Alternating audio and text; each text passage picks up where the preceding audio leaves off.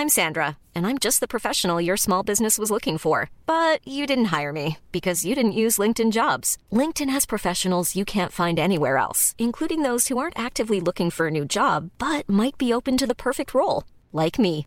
In a given month, over 70% of LinkedIn users don't visit other leading job sites. So if you're not looking on LinkedIn, you'll miss out on great candidates like Sandra. Start hiring professionals like a professional. Post your free job on linkedin.com/people today.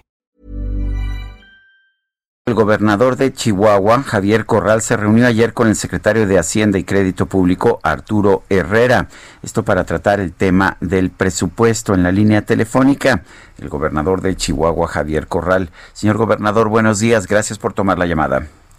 Con muchísimo gusto, Sergio Lupita, y por supuesto a todo el público. Buenos Gracias. días. Eh, Javier, Buenos días, Lupita. cuéntenos eh, cuáles fueron los resultados de esta reunión.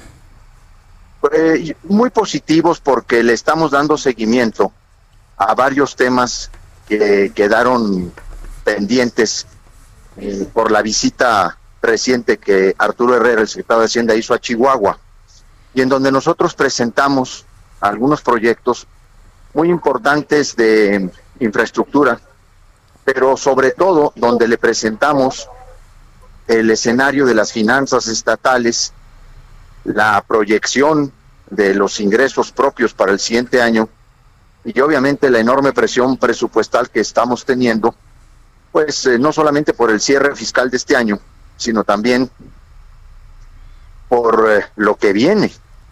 Habida cuenta el recorte eh, que está planteado en el presupuesto de egresos de la federación para las entidades y lo que estuvimos viendo no solo fue esa agenda de asuntos eh, que quedaron pendientes de la visita del secretario Herrera, sino también los mecanismos de compensación y apoyo que los estados necesitamos para salir de esta presión presupuestal en la que vamos a estar a finales de este año y por supuesto el año que entra. Entonces fue una reunión muy cordial, muy, muy respetuosa, muy franca.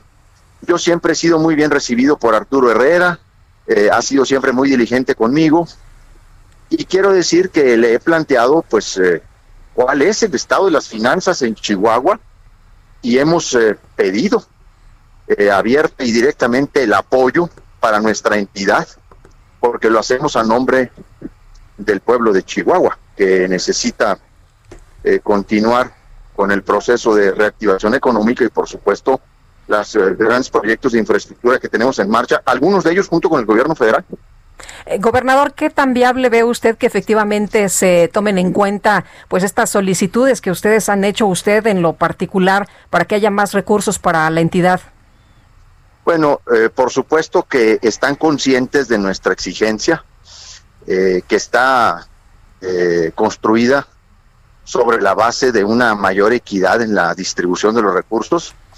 Nos ha explicado el propio secretario Herrera las dificultades que el propio gobierno federal tiene en términos de su presupuesto para el año que entra. Sin embargo, están conscientes de que se requiere de un mecanismo para compensar y apoyar a los estados ante eh, el próximo año que se augura muy complicado, muy difícil, incluso de lograr en las metas que ellos mismos han planteado. Pues ojalá que haya receptividad. Él, él ha sido receptivo ayer con eh, los planteamientos. Nosotros tenemos una reunión, Lupita, el próximo viernes en Jalisco. Mm. Me refiero a los gobernadores que formamos parte de la Alianza Federalista. Eh, queremos eh, hacer propuestas muy específicas de apoyos muy concretos ante el recorte que estamos enfrentando. El, eh, nos, nos dice usted, señor gobernador, que tiene buena relación con Arturo Herrera, el secretario de Hacienda. Yo creo que nadie tiene una mal relación con él. Es un hombre muy educado, entre otras cosas. Pero Sí. ¿significa esto que tiene la facultad, la posibilidad de incrementar los recursos que se puedan encauzar a su Estado? No sé si tenga él eh, toda la autorización. Lo que yo creo es que él puede eh, presentarle al presidente de la República los distintos mecanismos que Hacienda tiene a la mano para orientar recursos a los estados, a las entidades. Habida cuenta que el recorte de casi 180 mil millones de pesos, digo, no solamente afecta a Chihuahua, pues afecta a todo el país, a todas las entidades federativas. Y, otra cosa, eh, hay varios gobiernos como el nuestro, el de Chihuahua, que nosotros terminamos nuestra administración el año que entra. Y esas presiones de cierre de gobierno ya tienen también sus particularidades, por ejemplo, en términos de la posibilidad o no de contratar créditos de corto plazo. Eh, entonces hay una serie de temas que tenemos todos los estados y luego algunos en particular. Yo he planteado ambos asuntos porque me parece que es importante así, así proponerlo. Muy bien. Bueno, pues eh, ¿Qué viene ahora? A propósito, ya habló con el secretario de Hacienda, nos dice que no le queda claro si tiene las facultades, se van a reunir los gobernadores, eh, pero pues, ¿qué viene ahora? Finalmente, si el gobierno mantiene su posición, pues no habrá nada, ¿no? Es que yo veo muy difícil, Sergio, sinceramente, que el gobierno federal pueda mantener eh, la posición de no apoyar y de no compensar a los estados en la situación financiera. Es, es muy complicado que no lo hagan porque la economía nacional se configura de los distintos esfuerzos locales, de lo que llamamos el desarrollo regional. Eh, dejar, abandonar a las entidades federativas eh, sería ir en contra de la reactivación económica del país. Eso no le conviene a nadie, no le conviene al gobierno de la República, por más que eh, apostaran a que los estados, eh, como dicen, se rasquen con sus propias uñas, ellos conocen los márgenes ya financieros y presupuestales que algunas entidades tenemos, e incluso quienes hemos hecho un gran esfuerzo de carácter presupuestal, perdón, en austeridad, en transparencia, en ahorro del gasto, etcétera, y, todos esos indicadores que los tienen ellos tampoco están siendo compensados. Entonces, debe haber una rectificación. Lo, lo otro, pues simple y sencillamente es eh, destinar a las entidades federativas a que truenen, ahora sí que en distintas eh, obligaciones inmediatas. Nosotros en este momento estamos haciendo esfuerzos para asegurar por lo menos tres grandes rubros nómina, el pago de cortos plazos que hemos eh, eh, contratado a lo largo de este año y el año pasado, y el pago de participaciones a los municipios. De, de solamente de eso es de lo que estamos hablando. Ya no estamos hablando de otro, de, la operación del gobierno. Nosotros terminamos prácticamente cerrando una muy buena parte de la operación del gobierno estos últimos tres meses, totalmente canceladas, suspendidas compras, etcétera. Y, y hemos eh, tenido que enviar y enviaremos al próximo año algunos de nuestros deudores y proveedores eh, eh, de este año, incluido parte de los contratistas de obra pública. La presión es enorme.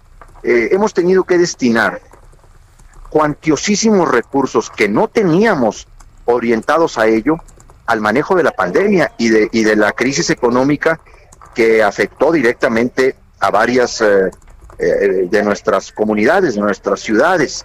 Esos recursos que hemos reorientado, que en el caso de Chihuahua son cerca de 3.500 millones de pesos que lo tuvimos que hacer porque había que entrarle al asunto, no hay con que espérate tantito, ¿no? Es todos esos recursos, no estamos teniendo una forma de ser reembolsados o recompensados eh, por el gobierno federal y ese es el planteamiento que nosotros estamos haciendo. Y gobernador, antes de despedirnos, rapidito nada más preguntarle sobre la reapertura después de este repunte de contagio de COVID por allá en Chihuahua, ¿cómo, va a, hacer? Bueno, nosotros eh, tenemos ya, Lupita, más de un mes y medio que estamos de nuevo en el semáforo rojo y, y en las últimas dos semanas establecimos un decreto de emergencia sanitaria que a su vez generó un horario de restricción. Nos planteamos dos semanas completas con dos fines de semana en donde se hubo un cierre total de comercios, de industria, e incluso la restricción del servicio público de transporte. Estamos afortunadamente empezando a ver los resultados tanto del semáforo rojo como creo que la próxima semana y las siguientes veremos el impacto positivo de estas medidas de restricción. Eh, tuvimos que ir a medidas más drásticas para bajar el nivel de contagio que en el estado de Chihuahua durante octubre alcanzó niveles no vistos durante toda la pandemia, que nos terminó por saturar los hospitales, aumentar el número de funciones y hemos vuelto a tener ahorita un respiro, vamos a decirlo así, en términos de la ocupación hospitalaria. Este próximo jueves eh, se levanta la mañana alerta. Mañana, mañana se levanta la alerta eh, eh, de emergencia, como lo habíamos determinado. Así lo determinó el Consejo Estatal de Salud cuando se reunió. Mañana tenemos de nuevo reunión con el Consejo Estatal a la una de la tarde. Vamos a permanecer en rojo por lo que, por los indicadores que todavía tenemos, pero vamos a entrar a una nueva modalidad del el rojo, o, o, vamos a decirlo así, a nuevas modalidades en términos de lo que conocemos como las medidas de sana distancia. Eh, obviamente en el estado de Chihuahua el uso del cubrebocas es de uso obligatorio, ya legislado por el Congreso del Estado y publicado por un servidor. Eh, hemos hecho una ley para el uso obligatorio del cubrebocas y luego una medida o varias medidas que tienen que ver con el seguimiento de casos positivos, tanto de lo que es el manejo ambulatorio por síntomas leves y por supuesto el monitoreo de quienes desarrollan varios síntomas. Lo que para lo, que nosotros creemos que es muy importante es el seguimiento de ese manejo ambulatorio que luego se descuida y llega ya muy deteriorado a los hospitales por la falta de oxígeno. De ahí que, por ejemplo, estemos distribuyendo oxímetros, termómetros entre la población y hemos puesto, hemos echado a andar una aplicación muy importante que se llama Salud Digital eh, Personas Seguras. Es un instrumento que utiliza la tecnología de, de, más alta generación, de última generación, a través de Internet para dar un seguimiento a los casos de contagio.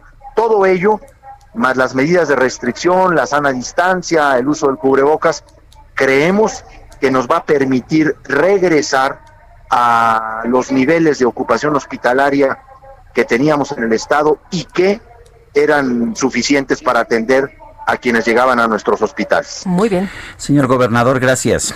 Al contrario, Sergio Lupita, muchas gracias. Buenos días.